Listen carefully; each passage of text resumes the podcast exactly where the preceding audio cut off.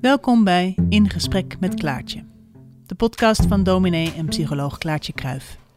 Klaartje is op zoek naar hoe je, zoals zij zegt, stevig kan staan in een kwetsbare wereld. Ze deed het eerst in een boek en nu in gesprekken met mensen die haar inspireren. Dit is het laatste gesprek dat ze voert in deze serie. Onze kinderen zijn altijd onderdeel geweest van die missie door pop-up kerk en kerkwerk. Dat is natuurlijk vaak sowieso dat je je gezin daarin, daarin meegaat. Dus kinderen zijn altijd opgegroeid tussen mensen die ook altijd over de vloer waren.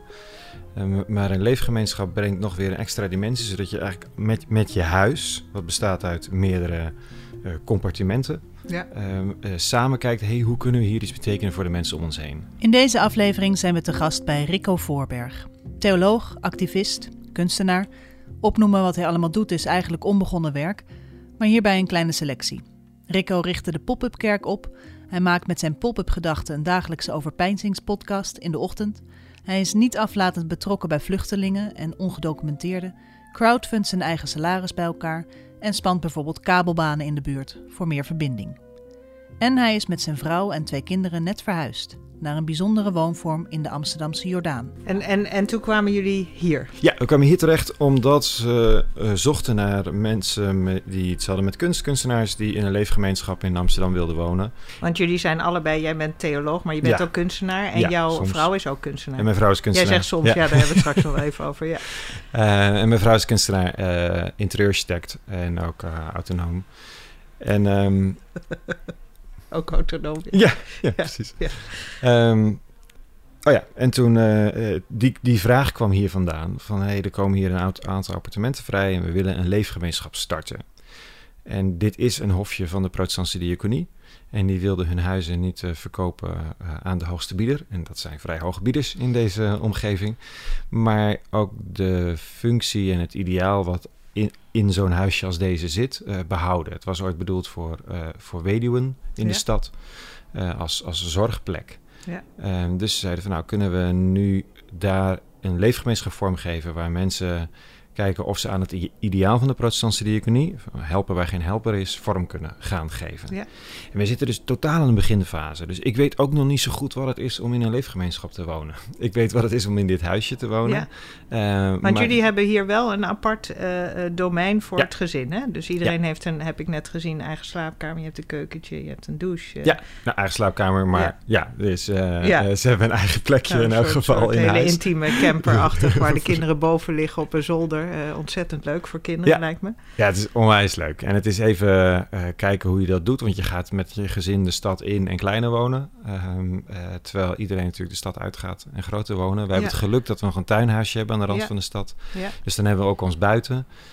Um, ja, en uh, ja, Johan is interieurarchitect en uh, we, we, maken er graag van uh, wat kan in zo'n in zo'n setting. En dan is het on ook ontzettend mooi wat hier gebeurt. Het is een ontzettend sociale, sociaal buurtje, blijkt het dan te zijn. Onze kinderen zaten al bij de overburen te eten voordat we überhaupt fatsoenlijk met hen hadden kennis gemaakt.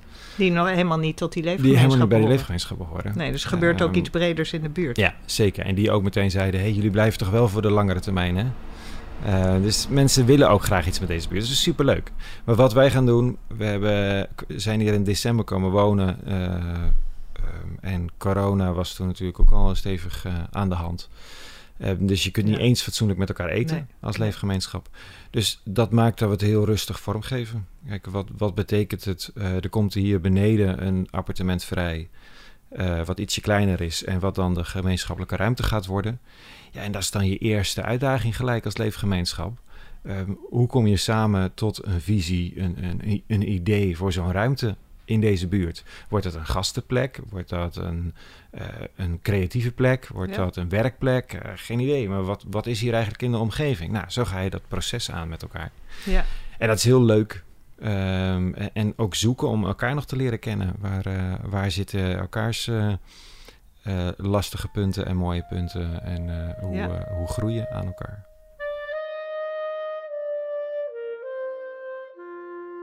hey, um, ik zei net, jij bent theoloog en kunstenaar. Je zei mm. af en toe of... Ja, soms. soms. Ja, ja kunstenaar, soms. Is de, je bent voornamelijk Rico ben, en, en je, je bent op zoek naar een geloofwaardige manier van de dingen vormgeven. Of, of van wat? theoloog zijn uiteindelijk. Of van werken met, met geloof en, en, en zin spiritualiteit. Ik ben ja, steeds op zoek naar hoe kunnen die idealen die ik tegengekomen ben in christendom, waarvan ik denk dat ze ongelooflijk veel waarde hebben, anno nu, ehm, hoe kan ik die opnieuw ontdekken? En dat werkt eigenlijk het beste door, uh, door ze te onderzoeken, door ze soms te doen, uh, door ehm, ze vorm te geven eigenlijk. En dat is soms in kunst en soms meer activistisch of geëngageerd. Ja. Um, in, en in gemeenschappen. Dus een pop-up kerk is een van die ja. uh, initiatieven van kun je gewoon weer kerk gaan doen zonder dat je van mensen weet of vraagt uh, waar ze in geloven. Maar de handelingen doen.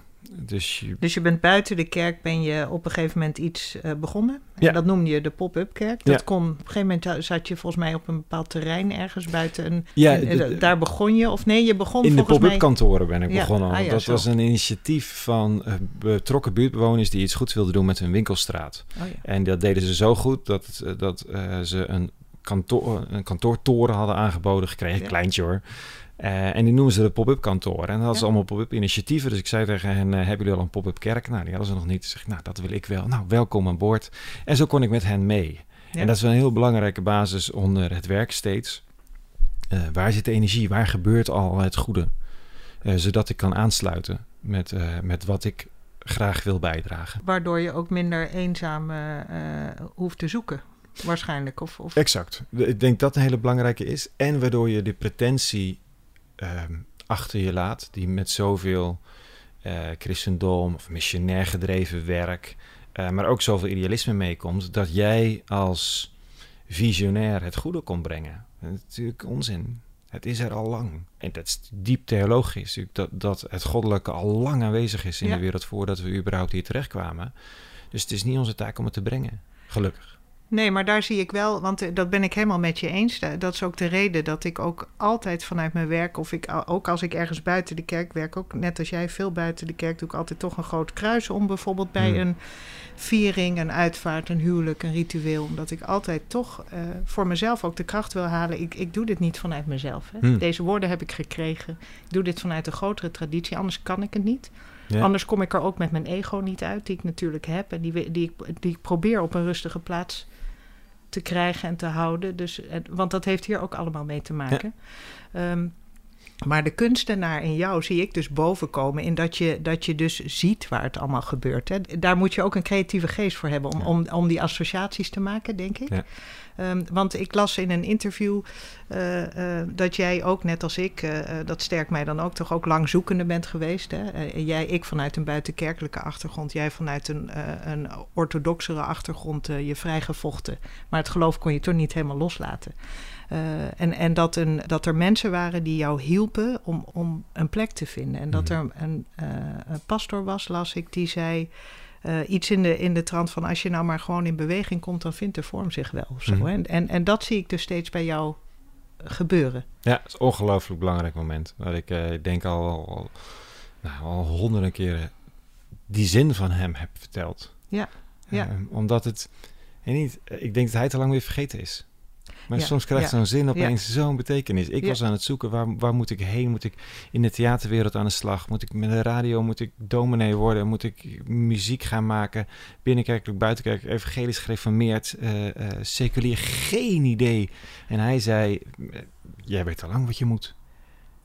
Ik zeg, nee, daarom zit ik hier nou bij jou. Hij zegt, wat moet jij doen? Nou, um, als je het zo vraagt, ik moet uit die oude teksten van christendom iets nieuws halen voor mensen vandaag. Dat is ook waar ik altijd naar terug ga. Uh, ja. Daarom ook, uh, uh, het wel eens over van die pop-up gedachten die ik ochtends maak.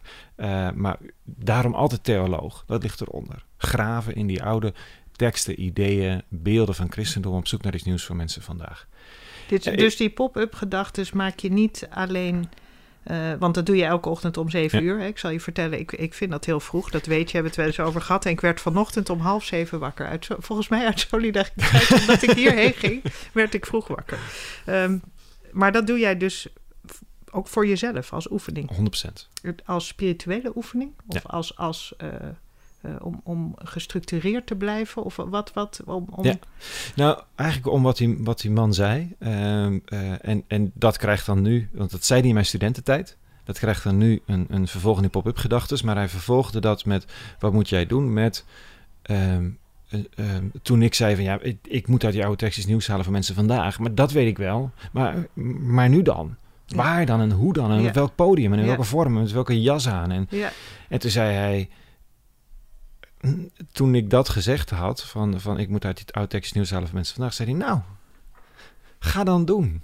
Daar valt vanzelf een vorm omheen. ja, Nou, dat heb ik op allerlei manieren geweten. ja. Dat ik dat ben gaan vertrouwen. Dat ik hem vertrouwde. En omdat Ja. ik dat die zin vertrouwde. Ehm, en dan is inderdaad zo'n... zo'n die pop-up gedachtes was omdat ik op allerlei plekken iets aan het vertellen was over christendom.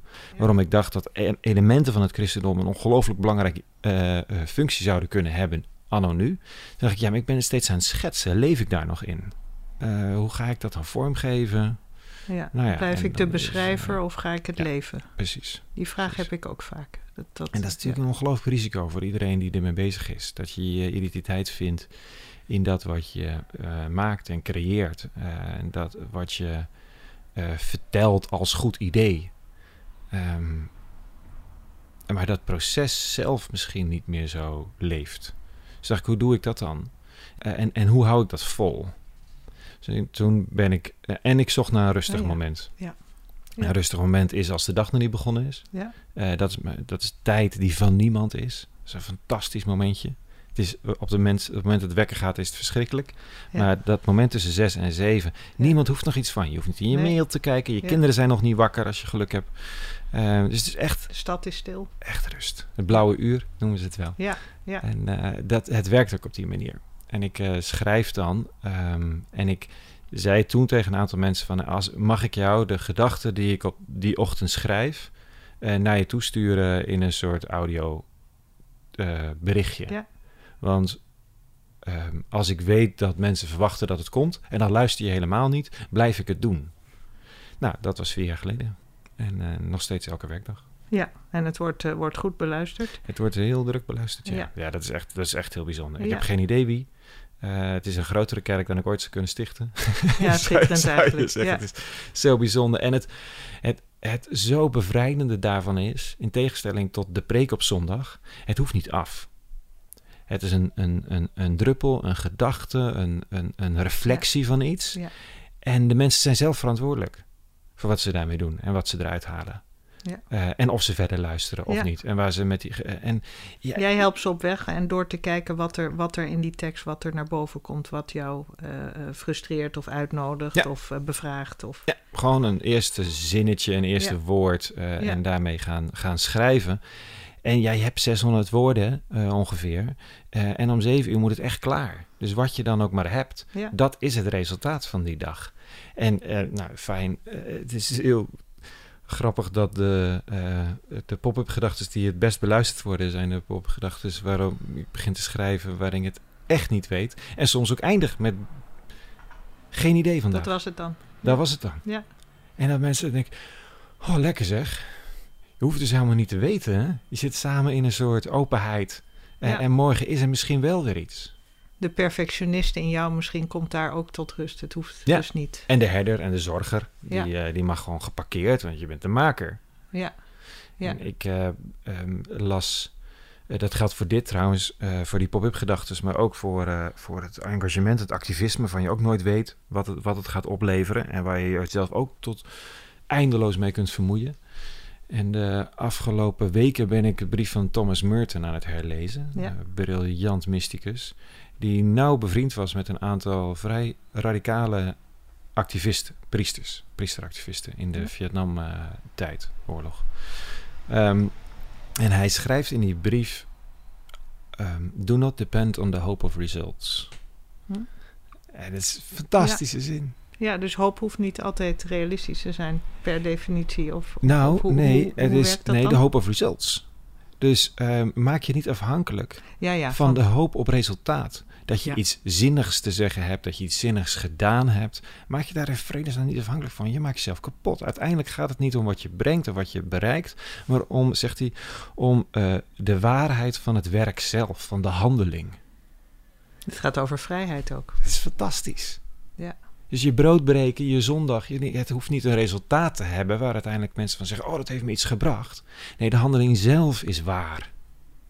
Het proces. Hetgeen Precies. wat je nu doet. En dat is de kunstenaar uiteindelijk. Dat, dat, dat, daarom bevrijdde de kunstenaar mij zo van, dat, van, van mijn eigen... eh, de zweep die ik over mijn rug legde, denk ik, om, eh, om iets te bereiken. Of die we met elkaar over onze rug leggen. Want je moet wel iets gerealiseerd hebben. Ja.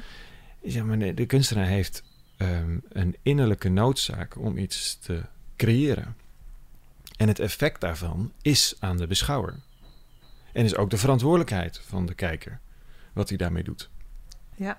Dus je maakt iets wat je vervolgens loslaat. Vervol en je vertrouwt dus eigenlijk op die gemeenschap die voor jou ook zo belangrijk is. Dat, dat die daar wel iets mee zal doen of dat er Ja, iets of zal niet. gebeuren. Of niet. Ehm, eh, of hij daar nou iets mee, mee doet of niet, is niet uiteindelijk het resultaat Ook dat van het is werk. weer, en weer resultaat gedreven, hè? die vraag Ja. misschien. Ja. Uiteindelijk is het, is deze handeling noodzakelijk? Of is deze handeling iets wat gedaan moet worden in de werkelijkheid? Het is echt. Ja, ja het is, eh, het is nou, wat, ze, wat misschien dan heel hip eh, eh, genoemd wordt, of gezocht wordt met die term van in het moment leven. Ja, en authenticiteit, daar heeft het allemaal dan een beetje mee te maken misschien. Daar, ja. Precies, die, die, daar ligt het ergens. En uiteindelijk is het een vertrouwen dat ik niet weet wat het goede is, ehm, of wat het, oh, wa- wat het goede resultaat is. Maar dat ik wel steeds weer mag proberen om eraan te beginnen. Ehm, en of dat dan gaat dat je op weg gaat om, om vluchtelingen te ontmoeten die op weg zijn naar Europa. Omdat je denkt, hé, hey, volgens mij is de beste hulp niet zozeer dat ik hen eten, drinken of, of geld geef. Eh, maar dat we gewoon samen een poosje optrekken. Ehm, en dat is een hele. Dat is, dat, dat de, de walk of shame die we nu al een poosje doen. En dat is een hele dwarse gedachte. Dat je denkt, we, eh, onze hulp is dan dat je een poosje met mensen optrekt. Hoe leeg is dat? Eh, ben je dan niet een soort ellende-avonturier? Eh, wat ben je aan het doen? En dan blijkt elke keer als je het doet, hoe ongelooflijk waardevol het is eh, voor iemand onderweg die zich al zo lang ontmenselijkt voelt door het systeem waar hij in is terechtgekomen, door het prikkeldraad, door het geweld, door de, door de bureaucratie. En dat er iemand komt en die heeft geen plan. Die heeft geen rugzak bij zich met uit te delen spullen. Nee. Die heeft geen hotel waar hij daarna weer naar terug gaat. Die heeft geen krant achter zich waarin hij het stuk schrijft. Hij is er alleen om met jou eens te praten. Eh, over het leven, over wat er dan ook langskomt. En, en alles verandert. De panelen verschuiven gewoon, omdat hij is opeens gastheer. Ehm, en, en maakt eten, want ja, hij heeft nu iemand opeens op bezoek. En alles is omgedraaid. Nou, die ontdekkingen die zijn, die zijn fantastisch. Ja, dus van de vraag van is dit, wat is dit voor leeg en ben ik een ramptoerist, kom je Ja. bij eh, eh, waardigheid, eh, de eigen nederigheid ook, hè? Ja. De totale bescheidenheid. Ja. Ik, ik weet niet wat ik hier doe. En, en de realiteit ook, ik kan jou niet helpen. Simpelweg. Is natuurlijk ook het probleem, denk ik, van, van heel veel van de eh, eh, kerkelijke voorgangers. En, en trouwens van nou, allerlei goeroes en leiders. eh, dat je denkt dat je mensen kunt helpen. En heel vaak is dat helemaal niet mogelijk.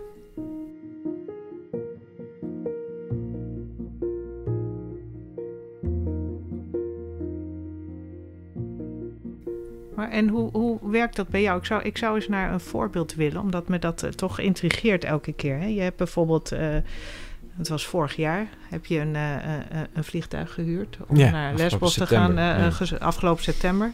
Gesponsord door allemaal mensen die, die daar dan toch in, ook in geloven. Ja. Samen, hè, die allemaal, allemaal die hoop hebben. Ja. Dat, jij daar iets in doet, samen met een groep. Hè? J- jij, jij, Ja, we gaan jullie, ze halen. wij, Ja, precies. wij, Zeker. zou ik dan willen zeggen. Hè? Dus dan. Ja. ehm, dat vliegtuig vertrok. Ik, ik heb je staan eh, uitzwaaien met een groep eh, in Rotterdam. eh, en, dan, en dan voel ik me bijna een beetje jippig van wij doen, wij doen mee aan iets. Hè. We zijn, we zijn, Rico gaat ons voor. En dan volg ik het op social media van. En toen, en toen werd dat vliegtuig werd, volgens mij boven Athene. Ja. Moesten jullie al landen? Ja, ja, we een half uurtje voordat we zouden landen op Lesbos, eh, moesten we keren eigenlijk. En eh, werden ged- gedwongen te landen in Athene. Wat, wat gebeurt er dan? Want ik weet, ik heb dat met mijn eh, dochter zitten volgen. En, en toen hadden wij thuis gesprekken van... mijn, mijn jongste dochter zei, is die man niet heel erg bang? Ik zei, dat zou, dat zou best eens kunnen. Dat hij, dat hij ook wel bang is, om meerdere redenen. Hè? Dus dat zaten we te Mhm. verkennen. Van, van, van hoe ga je om met... ehm, Ja, ook met dat dingen niet lukken, maar ook, Mhm. ook het idee van mensen hebben me hier gesteund. Hoe, eh, jij, jij doet ook natuurlijk aan, aan crowdfunding, hè? dus je, je, je vraagt eigenlijk funding voor je eigen werk. Het Ja. heeft iets heel kwetsbaars. Klopt. Hoe, hoe, hoe werkt het bij jou van binnen? Hoe, Ja, dat, is, eh, er gebeurt van alles. Ehm, eh, het is. je weet niet zo goed waar, te, waar te beginnen met, met wat er dan gebeurt. Want op dat moment zelf ben je de boel aan het. de volgende keuze aan het voorbereiden. Dus je moet gaan landen. Je gaat dan eerst het gesprek aan met de gezagvoerder. Van nee, we gaan niet landen. We hebben toestemming om te landen op Lesbos. Dus daar gaan we nu heen. Ehm, eh, dat was onze afspraak toch, beste gezagvoerder. Dus dat die gesprek- gezagvoerder krijgt dan via allerlei luchttorens signalen... jullie Ja. moeten van de autoriteiten landen. Ja. En dan is er waarschijnlijk vanuit eh, Nederland... is er vanuit buitenlandse zaken of wat... Of, Nee, we denken eh, dat de Grieken, eh, de Griekse regering was in een, in een soort van staat van paniek, hoorden van journalisten achteraf, omdat ze nooit verwacht hadden dat, de- dat de Nederlandse regering ons zou laten gaan. Hmm. En dat deden ze dus wel. Eh, dus toen was er op, eh, op de hoogste regionen was er paniek. Er sprak een journalist eh, dat er straaljagers in de lucht waren. Het was echt, die mensen hadden geen idee. Wat, wat komt hier deze kant op vliegen? Wat gebeurt hier? Ehm, dus de autoriteit zei, je moet gedwongen te landen. Dus je probeert uit te vogelen wat daar gebeurt. Dus je bent alleen maar in de, in de maakmodus, in de creëermodus. Van hoe gaan we communiceren naar onze eigen achterban? Hoe houden we het initiatief? Kunnen we alsnog de, eh, naar Lesbos? Kunnen we hier op de luchthaven dan blijven? Is dat dan het systeem? Dus je bent... Dat is niet het moment om bij je eigen angst te zijn. De enige vraag was... En eh, ehm, op dat moment, als we uitstappen... is de kans eh, aanwezig dat we opgepakt worden... of dat we in gedwongen quarantaine belanden... dat we hier voorlopig niet meer wegkomen. Dat was een angst. Ehm, en toen ehm, zei ik van ja, we hebben twee mogelijkheden. Of nu teruggestuurd worden met vliegtuig en dan naar Rotterdam. Want, deze, want het vliegtuig moest weer gaan opstijgen. Eh, en dan zouden we weer landen in Rotterdam. Ik zeg, eh, ik zie me dat zelf niet doen. Ik wil daar niet zijn vanavond eh, met dit vliegtuig. Dat is niet waar ik, waar ik nu naartoe wil. Ehm, dus dan moeten we het risico nemen.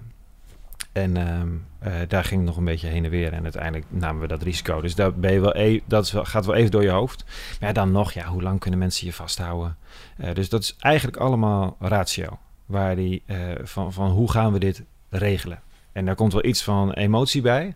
en, en angst en adrenaline en, en hoop. En, en, en, maar echte reflectie en echte emoties, dat is ervoor en dat is daarna. Dus ik had daarvoor de hele tijd de verwarring. Wat zijn we in vredesnaam begonnen? Eh, waarom stoppen al die mensen hier zoveel geld in? Terwijl we toch heel duidelijk hebben gezegd dat de kans nul is. Geloof jij, is er iets in jou dat gelooft dat je dan terugkomt met een vol vliegtuig? Nee, nee, maar dat zeiden we ook de hele tijd. Eh, er is wel ergens een klein vonkje. Ergens een kleine gedachte. Eh, wat als je de dingen gaat doen die nog nooit iemand heeft gedacht dat ze zouden kunnen gedaan worden? Ja. Zou er dan iets kunnen gebeuren wat niemand verwacht had? Inclusief mijzelf. Ehm, want Ja. niemand heeft dit geprobeerd. En het kan ook helemaal niet. En toch ga je het doen. Dus Ja. kunnen er dingen gebeuren die niet kunnen. Precies. Dat is ook een klein vonkje. Klein- En verder is het, dit moet gedaan worden als handeling. Het feit dat het vliegtuig opstijgt, is al zeg maar de grootste statement ongeveer dat je, dat je kunt maken. Niet alleen naar de mensen die eh, geven, de mensen die doneren, niet alleen naar de politiek, maar misschien wel vooral naar de mensen die in het kamp zitten en zeggen: wij roepen hier nu sinds Moria afgebrand is om, eh, om vrijheid, om evacuatie, om weg te kunnen. En het enige wat we krijgen is eten, drinken en slaapzakken en een tent in een nog goorder terrein. Ja. Dit, dit is, en dat is allemaal, en, en dat wordt dan met een mooi eh, woord noodhulp en, en, en zorg en aandacht genoemd. Maar het is natuurlijk een, een, een veroordeling. Als je een tent krijgt, terwijl je weg wil, betekent het dat je hier voorlopig nog even zit. En dat is de hel. Want de, een van de redenen. Nou, dus dat het gehoord is en dat de mensen zeggen: we weten het ook niet, maar er moet iets geprobeerd worden. Ja, daar, als mensen daar weer een maand eh, moed voor hebben. Die Eh, signalen heb jij teruggekregen, hè? dat het werd ervaren als de ultieme solidariteit. Nou, Eigenlijk eindelijk. Ja. Wij zijn gehoord. Ja. Ehm, met wat we, wat we echt wilden en hoopten. En we staan naast elkaar. We zijn samen aan beide kanten van het prikkeldraad aan het knokken voor, eh, voor eh, de- dezelfde zaak. Namelijk menswaardigheid, vrijheid, een plek om te leven. Ehm, en dat, dat, was, dat was nodig. Ehm, en dan is het het waard. Ik bedoel, dan is het is natuurlijk een behoorlijke investering. En mensen hebben ook behoorlijk geïnvesteerd. Maar geld was nooit het probleem. Ehm, eh, politiek is daar het probleem. En, en, en ehm, het statement dat er geen draagvlak is bij mensen in Europa. Wat natuurlijk absoluut onwaar is. Nou, dus Zeker. uiteindelijk eh, zat, zat de, zit de emotie zit dan ehm, aan het begin. En dat heeft ook met imago te maken. Ook met wat als ik iets inzet wat, ik niet, wat we niet waar kunnen maken. Ja. Eh, wat als het niet werkt? Wat als we leeg terugkomen? Wat als... We weten dat we leeg terugkomen, wat, maar wat als het vliegtuig niet gaat? Dat is veel erger. Als, als je iets in hebt gezet en mensen hebben gedoneerd en uiteindelijk zeg je ja, nee jongens, ja, we kunnen geen vliegtuig huren, dus eh, we blijven aan de grond. Dat zou ik echt verschrikkelijk vinden. En dan denk ik, jij met je ego, doe even normaal. Als dat is wat er is, dan is dat wat er is. Je hebt iets ingezet waarvan je een vermoeden had. eh, dat, dat mensen dit statement wilden maken samen. eh, en deze, deze hoop bij zich hadden. Eh, ga dat dan vormgeven. Is het zo dat je eigenlijk ook moet kunnen zeggen: ik moet gewoon durven verliezen? Ja, en we gaan ze halen was natuurlijk een, eh, een, een jarenlange oefening in, eh, in durven verliezen. Omdat je wist dat je steeds iets ging doen wat, je, wat niet ging lukken. Ja. Ehm, en dat, dat, dat hoort hierbij. En zit daar iets, zit daar iets van kracht in? Jazeker. Eh want heel vaak zit in het verlies ook het moment van contact. Ehm, zit in het risico nemen, eh, de hoop die mensen verbindt. Op het moment dat we alleen dingen gaan doen die uitvoerbaar zijn en haalbaar zijn, ja, dan zijn we echt eh, aan, de, eh, aan de verdoemenis overgeleverd ongeveer. Dat Ja. is echt, het zou de diepe zonde zijn van, van, van ons leven. En ik had een, een behoorlijke discussie toen we terugkwamen met een journalist van het Nederlands Dagblad, die ons met heel veel waardering en aandacht volgde. Die, wat mij betreft, een, een, een naar stukje schreef. Over van hey, ehm, de- al deze ehm, show die opgevoerd wordt, werkt contraproductief. Want Ja. je moet gewoon eh, in de achterkamertjes een, net gesprek voeren over eh, wat je wilde. En dan kun je het wel re- realiseren. Kijk maar naar, nou, in dit geval noemen ze Sant'Egidio. Een club waar wij dan wel contact mee moesten hebben. Ik denk, eh, die, dat, Dat, dat is een wat kloosterachtige gemeenschap. Hè? dat is een katholieke kunnen- gemeenschap Ja, die ja. eh, op een fantastische manier zich inzet. Onder Ja. andere eh, voor misdeelden en eh, ehm, eh, voor rechtvaardigheid. Ja. En die inderdaad luchtbruggen geregeld heeft voor mensen uit landen buiten Europa naar Spanje, Frankrijk, Italië. En die ken ik al heel lang. Gaan we wel heel lang zijn we daar het gesprek mee aan het, aan het voeren over wat zij kunnen realiseren, wat wij kunnen doen. En dan word je daar weggezet door iemand die het gewoon op geen enkele manier begrijpt. Nou, na heel lang had ik contact met hem. En ik zeg, maar, maar waarom schrijf je dit? En hij zegt, omdat ik moreel, het moreel, uit- dus dit, omdat ik het uiteindelijk moreel verwerpelijk vind om iets te roepen waarvan je weet dat, je, dat het eh, hoogstwaarschijnlijk niet kan. Ik zeg, ja maar, hallo, we geloven ergens in. Ja. Ehm, ik snap je, eh, politiek gezien, dat je voor dingen wil gaan die haalbaar zijn. Maar als we niet meer gaan voor de dingen die niet haalbaar zijn, dan, dan hebben we het hopen toch opgegeven. En, en goed en kwaad en recht en gerechtigheid überhaupt. Ja. Want recht en gerechtigheid is niet het maximaal haalbare, maar is gewoon iets wat echt bestaat. En waar je op een gegeven moment ook iets over moet vertellen. En, en ons vertellen is dan een vliegtuig sturen. Ja. Eh, en iemand anders vertellen is dan erover over schrijven. Maar het moet wel verteld worden. Ja. Nou ja, dat, eh, dat was dat. En dat is een, een belangrijk gesprek, denk ik, om te voeren met elkaar. Van het haalbare en het goede, dat zijn, die zijn, mo- mogen niet in elkaar opgaan. Nee. Nee, en, en, maar ook wel, ik, ik vind het wel mooi dat je, dat je dus, eh, want je hebt goed contact eh, met dit dagblad, dat weet ik, want je Ja. schrijft ook een column voor Ja. ze. En dat, dat Ja. het dus op scherp kan staan, ook vanuit een, toch een vertrouwen. Hè? Dat je elkaar kunt aanspreken op dingen. Ja. Ja. Eh, Nou. En jij laat je ook aanspreken, want het valt me op, eh, en dat vind ik fijn bij jou, dat jij niet, eh, want, want jij krijgt behoorlijk wat over je heen, veel shit. Ja. jij laat je niet heel makkelijk, eh, ehm, want je hebt het vaak over, ook wel ook over, althans in het verleden ook over woede en woede omzetten in actie en creativiteit. Mhm. Maar ik zie ook een mild iemand die ook zoekt naar de eigen geloofwaardigheid. En, en jij zoekt, jij gaat best ver in verbinding zoeken ook, steeds weer. Eh, dus dat, dat, ik, ik, daar heb jij ook iets van een opdracht voor jezelf, volgens Ja. mij. Vind ik ook heel leuk eigenlijk. Maar je, eh, wa- ehm, de, de, eh, de lichtheid zit soms ook in de, in, de, in de verrassing om met mensen te kunnen werken, het kunnen spreken, het kunnen eh, eh, eh, on- ontdekken die in een totaal andere wereld leven. Ja, Ehm, en dus daar zit ook heel veel plezier in. Ja. Ehm, dat zie je als een, ook een uitdaging. Of ja, wat? ja, dat is echt heel leuk. We waren met een Ja. team van mensen in, eh, in Bosnië voor die Walk of Shame, waren we weken aan het optrekken. En daar zitten hele vreemde figuren tussen.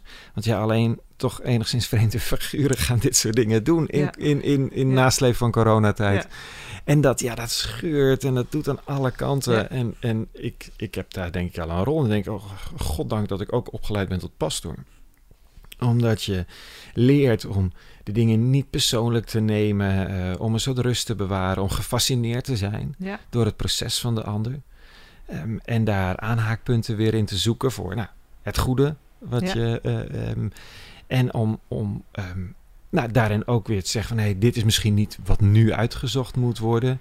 Eh, laten we daar ook nog weer even de tijd voor nemen. En dat mensen dat dan ook ergens weer als een bevrijding zien. Denk, hé, fijn, ik heb, hier, ik heb hier ook een rol als pastor. Juist in het eh, geëngageerde, in het verzet, in de kunst. ook daar die- is weer gemeenschap. Zo'n Ja. zo'n walk of shame is weer Onwijs. een gemeenschap. Dus, dus overal zie jij gemeenschap ontstaan. Of, of, of, Ik kreeg wel eens, ik had het met Jan over hiervoor, van ehm, eh, dat iemand tegen ze, je bent geen gemeenschapsbouwer, had iemand tegen mij gezegd. En dat haakt ergens, omdat de gemeenschappen waar ik mee werk heel vaak ook tijdelijk zijn. En ik doe ik het dan niet goed. Zei je, Joanne, je bent absoluut een gemeenschapsbouwer. Ja, Alleen je hebt ook gemeenschapsonderhouders nodig. En dat ben je niet. Ik zeg, nee, dat, dat, dat klopt. Dan ben ik alweer met het volgende bezig. ja, En ik wil Ja. ook helemaal niet alles kunnen. Mijn god, Eh, please. Dus ik, eh, maar ja, de initiatieven en het werk is altijd een zoektocht om samen met mensen iets vorm te geven. Vandaar ook zo'n crowdfunding. Een crowdfunding gaat deels over geld, maar het gaat vooral over mensen de mogelijkheid geven om, om aan te haken. Om samen in actie te komen. Weer te weten dat er een bepaalde hoop, een, een geloof en vertrouwen is in dit soort acties, kunst, schrijven, eh, die Ja. we doen met, eh, met, met pop-up werk en pop-up werk. Ehm, en als ik weet dat er weer een, een gemeenschap is van mensen, hoe los gedefinieerd ook, denk ik, oké, dan kunnen we verder. Want ik, ik ga dit niet alleen doen. Ik heb de dingen nooit alleen gedaan. Het feit dat ik hier, hier ben waar ik sta, is omdat mensen hun vertrouwen hebben uitgesproken. Ja. Sinds die, die, die studentenpredikant in, eh, eh, in Kampen ehm, zijn er steeds mensen die zeggen: Dit klopt, volgens mij moet je dit doen. Ga maar doen. En ik denk: Oké, dan, eh, dan ga ik maar. Dus het, in, in de public eye is het misschien: eh, de jongen staat ergens vooraan. Maar het is altijd dat er mensen zijn die zeggen: Hé, hey, dit is misschien een goed idee. Ga maar proberen.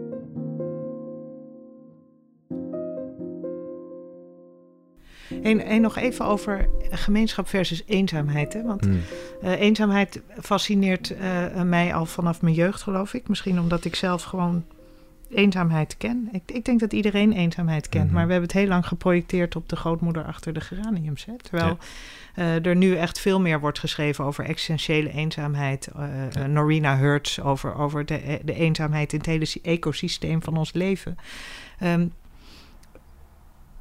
jij schrijft ergens of, of zegt ergens dat jij je eenzaamheid hebt leren kennen. Mhm. Zeker, ja.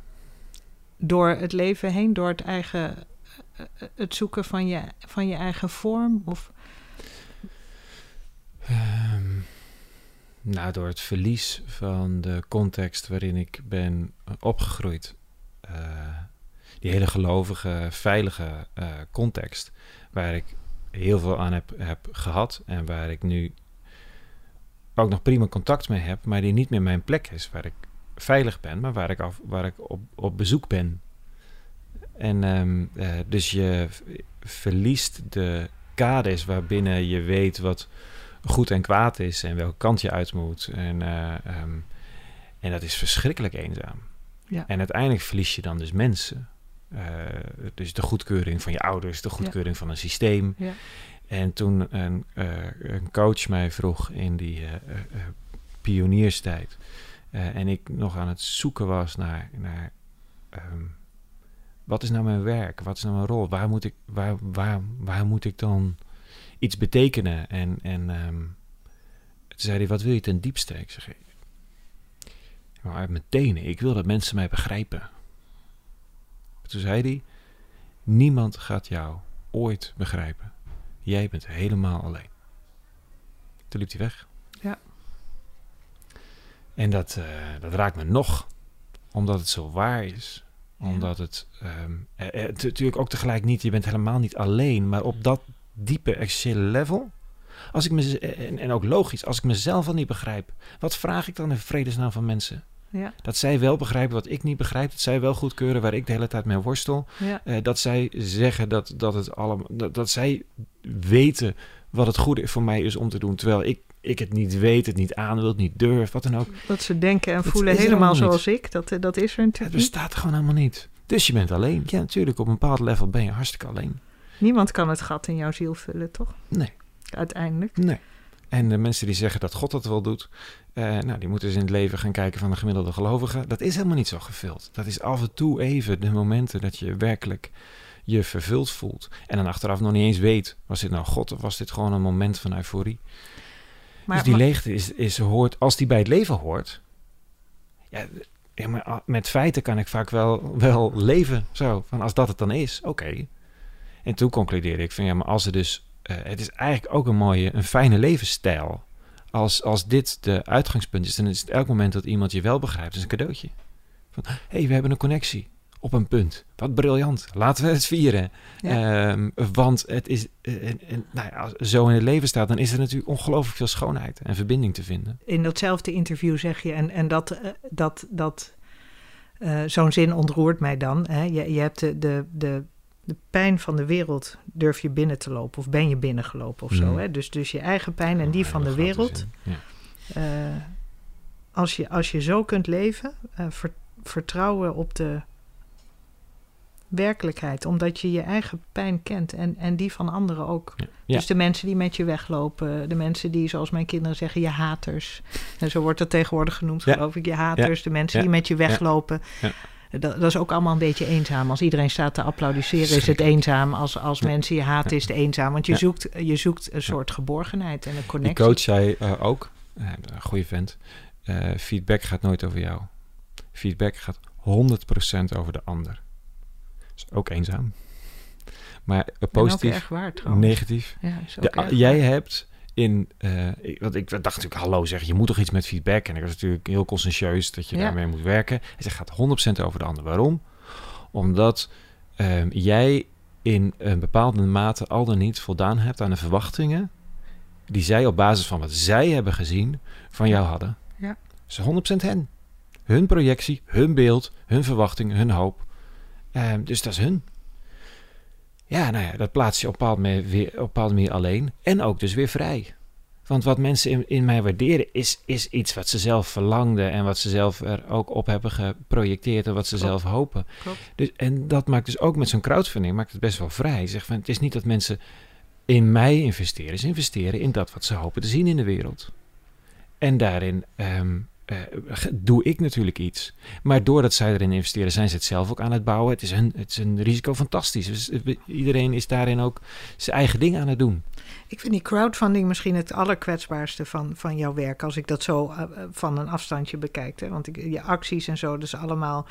Eh, eh, daar kun je heel veel over zeggen en, en, en ook op projecteren. Maar als ik dan vanuit mezelf zie, dan staat dat metertje van. Ja, eh, ja, jeetje, wat spannend. Hè? Het is echt verschrikkelijk. Ja. Ja. Ja, zeker aan het begin. Ja. Het, is, het is verschrikkelijk en fantastisch. Elk jaar weer. Ja. Ja, en elke keer denk je, ja, voor hetzelfde geld houdt het op bij, bij een paar honderd. En is dat dan erg als je heel rationeel erover nadenkt? Niet, maar als je emotioneel erover nadenkt, is het verschrikkelijk. Ja. Ehm, en dan toch maar weer dat gaan doen. En dan blijft het tot het eind spannend. Eh, en tegelijk blijft het ook allerlei reacties regenen.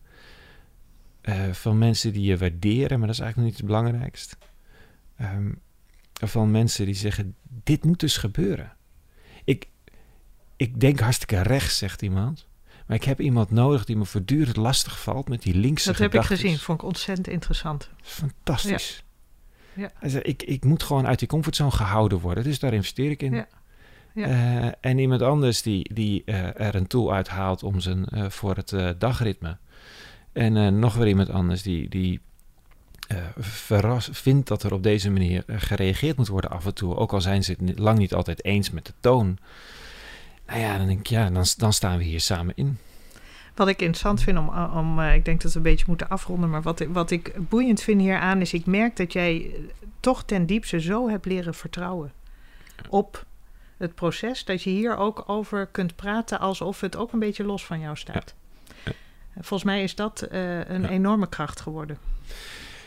Ja, en dat is een, dat is een theologische ontdekking, is een persoonlijke ontdekking, eh, eh, eh, psychologisch denk ik. Ehm, maar dat je, eh, theologisch is natuurlijk dat je weet dat, dat, of dat je gelooft, of de gok waagt, dat er een, een God, een, een, een goede aan de slag is in deze wereld.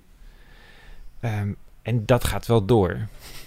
Eh, de vraag is Met alleen, of zonder jou. met of zonder mij. Ja. Eh, maar kan ik daar af en toe deel van zijn? Dat zou Ja. ik fantastisch vinden. Eh, wat, wat, eh, eh, dus dat helpt al, want dan staat het enigszins los van mij. Kan ik daar deel van zijn? Ik zit voor mezelf te vertalen. Mag ik dat ontvangen met, mijn, met, met, met de talenten die ik in huis heb, met wat ik te brengen heb? Is, is dat wat je zegt? Gaat het nog verder?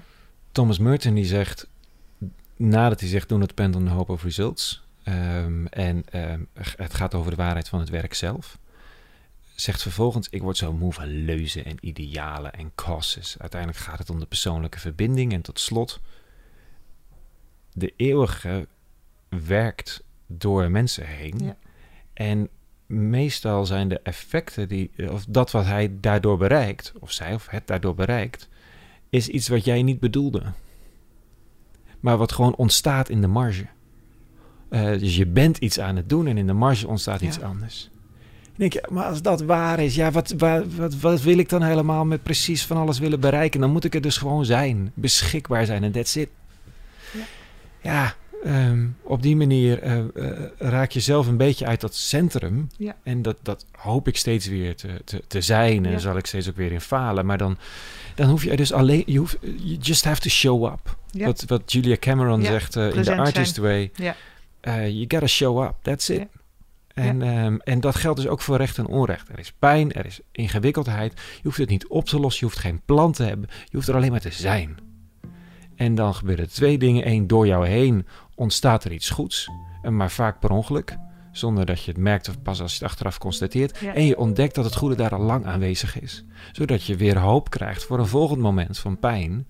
Van je weet, je, maar daarbinnen is altijd wel weer iets van, iets van licht aanwezig. Want dat heb je de vorige keer ook gezien. Dus ga maar gewoon weer. Ja. Ik kan, weer, eh, ik kan weer een tijdje vooruit als ik jou spreek. Dat is altijd, dat is altijd mooi. Wij blijven sowieso in gesprek. En wat ik zo. eh, eh, ja, ik heb het idee dat je me weer even hebt verlicht. Dankjewel. Dankjewel.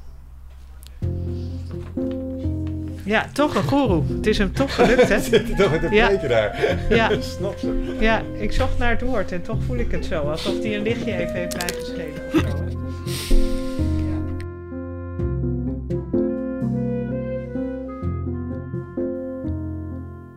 Dit was de zevende aflevering van In Gesprek met Klaartje. Dankjewel Rikke Voorberg voor je gastvrijheid. De muziek was van Blue Dot Sessions. In de volgende en laatste aflevering van deze serie vraag ik Eliane Meijer aan Klaartje wat deze gesprekken haar op die zoektocht naar stevig staan in een kwetsbare wereld nou hebben opgeleverd. Tot dan.